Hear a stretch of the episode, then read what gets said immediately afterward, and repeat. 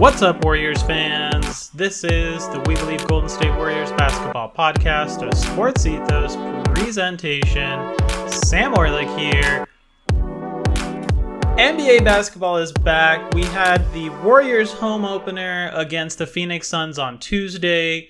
Warriors, unfortunately, dropping that game 108 104. No Draymond Green, no Bradley Beal.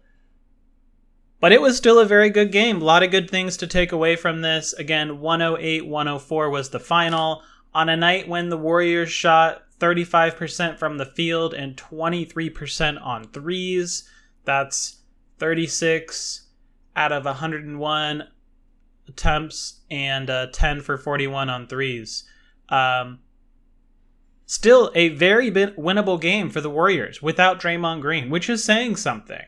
So obviously there are some opportunities and areas for improvement with this roster, a lot of new pieces, but definitely some good things to take away from this as well. First and foremost, Chris Paul started the game and played 34 minutes, which was second best on the team. Klay Thompson led the team with 36 minutes.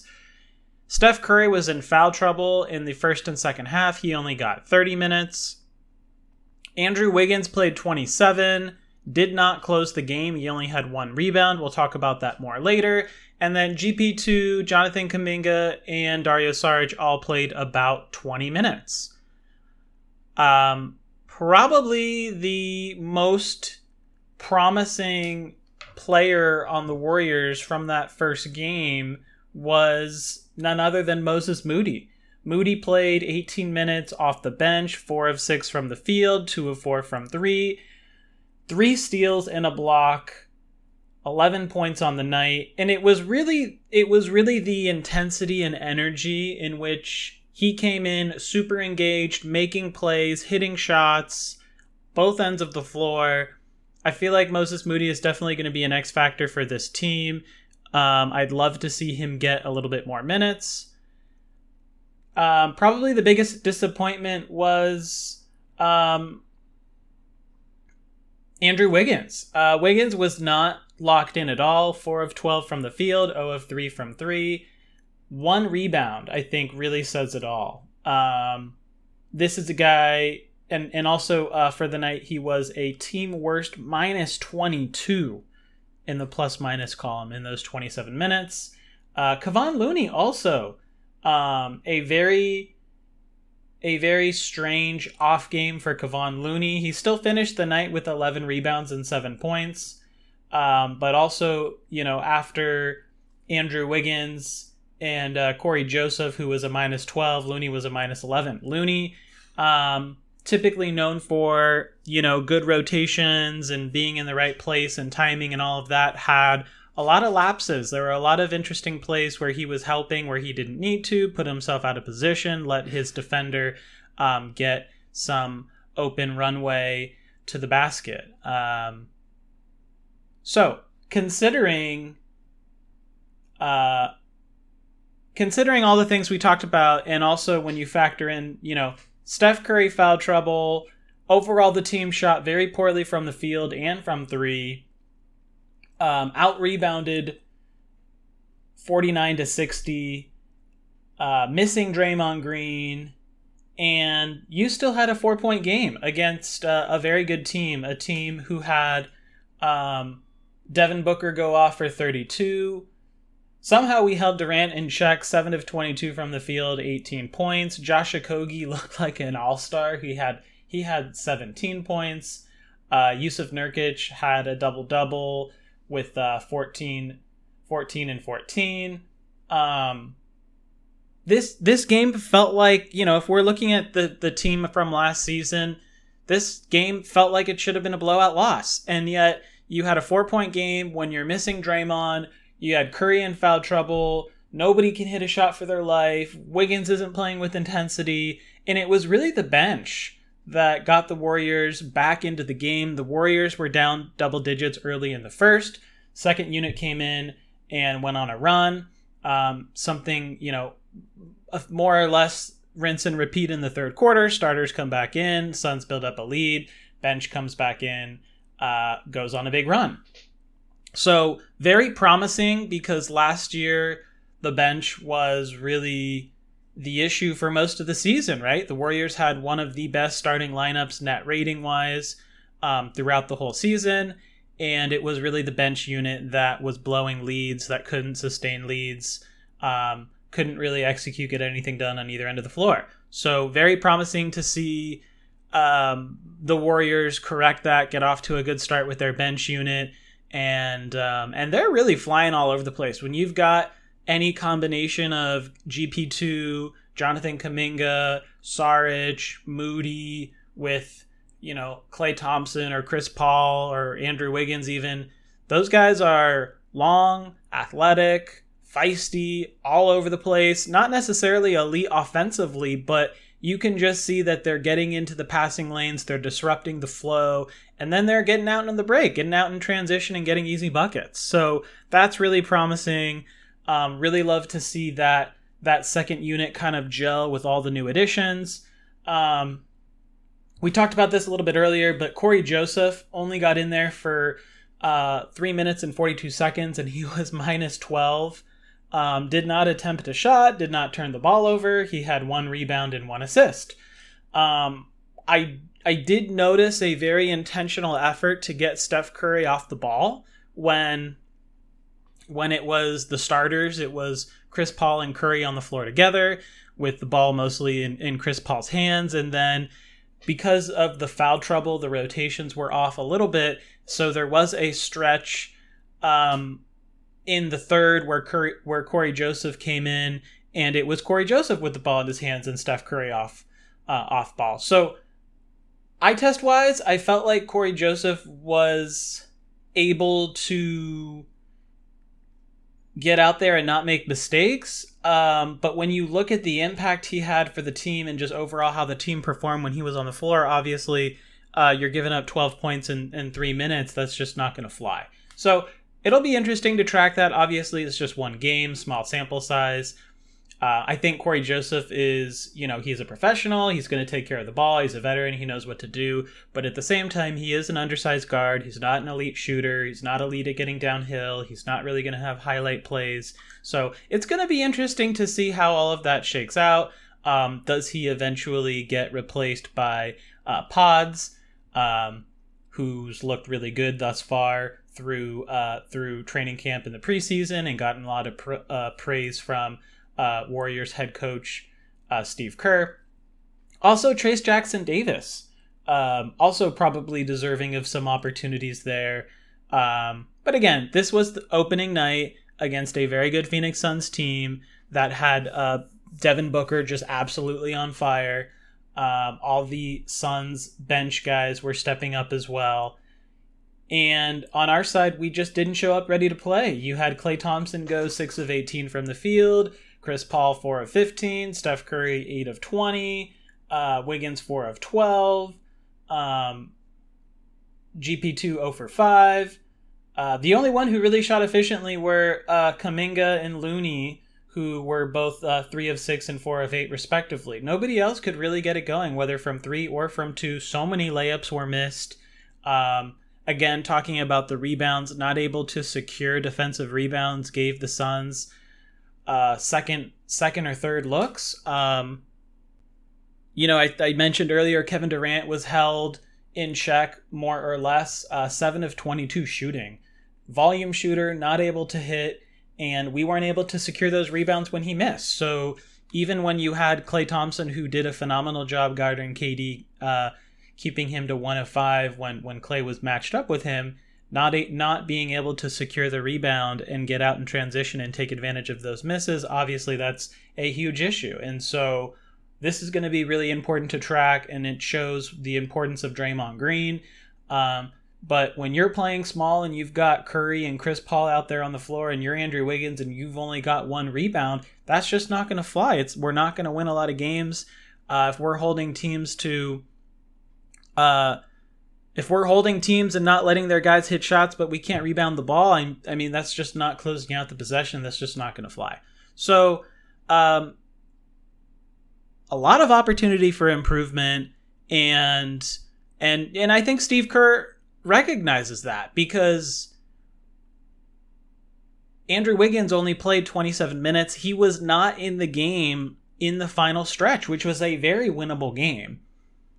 Uh, it was it was Jonathan Kuminga out there. So um, this is going to be really interesting to track and and see you know who is deserving of minutes, who's deserving of opportunities. Um, Steve Kerr had a little soundbite after the game. Whoever's playing the best will finish the game, and I think I think that's really going to echo and reson- resonate with the guys on this roster because you have so many interchangeable pieces. You have so much versatility with these guys, whether it's GP2, Kuminga, Moody, Klay, Paul, Curry, Looney, Wiggins, etc. You have a lot of different pieces who can plug in in different areas, um, a lot of complementary pieces, but at the same time, you know, you can only get five guys on the floor at the same time. Um, and it doesn't necessarily have to mean your shots are going in or not, but you have to be playing with effort, intensity, energy, intentionality. Um, and doing the little things that are being asked of you. For our forwards, you have to rebound, whether that's Wiggins, whether that's Klay Thompson, whether that's Kevon Looney. Um, Klay had seven rebounds. And that speaks to why he led the team in minutes in playing 36 minutes. He defended Durant at a high level. He rebounded. I'm sure his shot wasn't going in. He didn't necessarily look great offensively, as, as Klay tends to do early in the season, where he just kind of looks a little lost and struggling and, and forcing it. But on the other end of the floor, he was he was hustling, he was playing with energy and intensity, and so he was, you know, Steve Kerr continued to ride with him. Um, so I expect Andrew Wiggins to be a lot better. I don't think Andrew Wiggins is in jeopardy of losing his role as a starter. I don't think he's in jeopardy of being replaced by Jonathan Kuminga, but I do think that if you're going to play the 3 4 or 5 for this Warriors team, you better rebound the ball. You better defend at a high level and you better give a lot of effort. Or else you might find your minutes capped on some nights where other guys are stepping up. And so it'll be really interesting to see how this how this evolves and um, you know i certainly expect these guys to bounce back again when you look at the poor shooting and the lack of rebounds um, it was really the turnovers only 11 turnovers on the night which is really a, great sign that um, kept the Warriors in the game, and this was a very winnable game against a good Phoenix Suns team. So now looking ahead at the schedule, the Warriors have seven of their next eight games on the road. They're going to play the Sacramento Kings tonight. Then we've got the Rockets and Pelicans on a back to back, home against the Kings, and then the Thunder, Cavs, Pistons, and Nuggets. So I think. I think these next eight games are going to be very telling of where the Warriors are right? When you when you look at last year and how they got off to that 3 and 7 record, losing all those games on the road, this is going to be the real test. Um, you know, home opener, there's a lot of nerves. You're playing the Suns. It's Kevin Durant's first time playing in front of fans at Chase Center. It's Chris Paul's first time, you know, starting for the Warriors. All these different little uh, little narratives and stories, and and now you kind of get settled in. You're going to go on your big road trip. Uh, Steve Kerr did say that Draymond Green uh, will miss the next game, but he's really close to returning, so that's obviously a good sign. Um, but I think we'll have a really good sense of where the Warriors are at. You know, when you've got Steph Curry not in foul trouble, playing a full workload. Obviously, the Kings, the Warriors have been playing the Kings a lot lately, going back to uh, the postseason of last year. So uh, Warriors very familiar with the Kings, but there's going to be some good tests on the road, and there's no easy games. Kings, uh, Pelicans, Thunder, Cavs, Nuggets, these are all going to be very difficult games. And, and, the Rockets and Pistons aren't necessarily automatic wins either. Um, so Warriors are going to have to bring their A game, and uh, it's going to be really interesting to see who's able to step up or not. And um, and we're going to get a real look at where this team where this team's at. Are they, you know, destined to repeat, um, you know, basically, you know, borderline play-in team? Um, are we, you know, doomed on defense until Draymond Green comes back? Uh, can Jonathan Kuminga make that big step forward that everyone's anticipating in this year three? Um, talking a little bit more about Kuminga, Kuminga only played 20, uh, 20 minutes, but um, you know, four of eight from the field, four of six from the line. He missed two critical free throws down the stretch, uh, two steals and a block, five fouls. He got into a little bit of foul trouble here. He um, he picked up three fouls in the first quarter when he first checked in in his first stint. So um, definitely Kuminga struggled a little bit. I think this is really his time to establish himself while Draymond Green is out. Um, but I do think getting Draymond back is going to make things easier for him. So um, it'll be interesting to see. Again, there's a lot of there's a lot of different narratives here to track and follow. Uh, this is going to be a really fun and exciting team to watch. You've got um, this this very old roster, but then also these very talented and up and coming young players, all kind of now reaching that point where they should be more comfortable within the system and earning more trust from Steve Kerr to prove that they are ready to take the next step forward. But that also implies that they're going to be handed opportunities, right? I mean, if Chris Paul's going to play 34 minutes a night, um, is he going to still be healthy and ready to go for the playoffs? Um, I don't know. So I'd like to see, you know, Kuminga and Moody getting a little bit more minutes. Um, but you know, more importantly, we want to see this this team win. And so I think Steve Kerr's kind of alluded to he's still toying with the rotations and, and finding the complementary pieces and and the groups that are going to work together most effectively. And obviously, missing Draymond is a huge piece of that. But um, it would be a it would be huge for the Warriors to have some success on the road early in the season, to build their confidence, to establish themselves, and to demonstrate that this is not the same team as last year. So that's all we got for today. We got a lot of games coming up. Um, it's going to be a lot more pods coming out. So, uh, with that being said, before we close off here, if you haven't already, please head over to sportsethos.com and check out the Bruski 150 for all your fantasy basketball drafts. Get that edge that you need um, to win your leagues, whether whether you're doing a draft or have already had your draft. Um, there's still so much content out there that can help you uh, figuring out who to add on the waiver wire, who are the hottest pickups, so on and so forth. And once again, this has been a We Believe Golden State Warriors basketball podcast, a Sports Ethos presentation. If you haven't already, please give me a follow over at Twitter. That's at SD Orlik. Subscribe, rate, and review the show. Thanks for tuning in, guys. Taking on the Sacramento Kings tonight. And we'll catch you on the next one.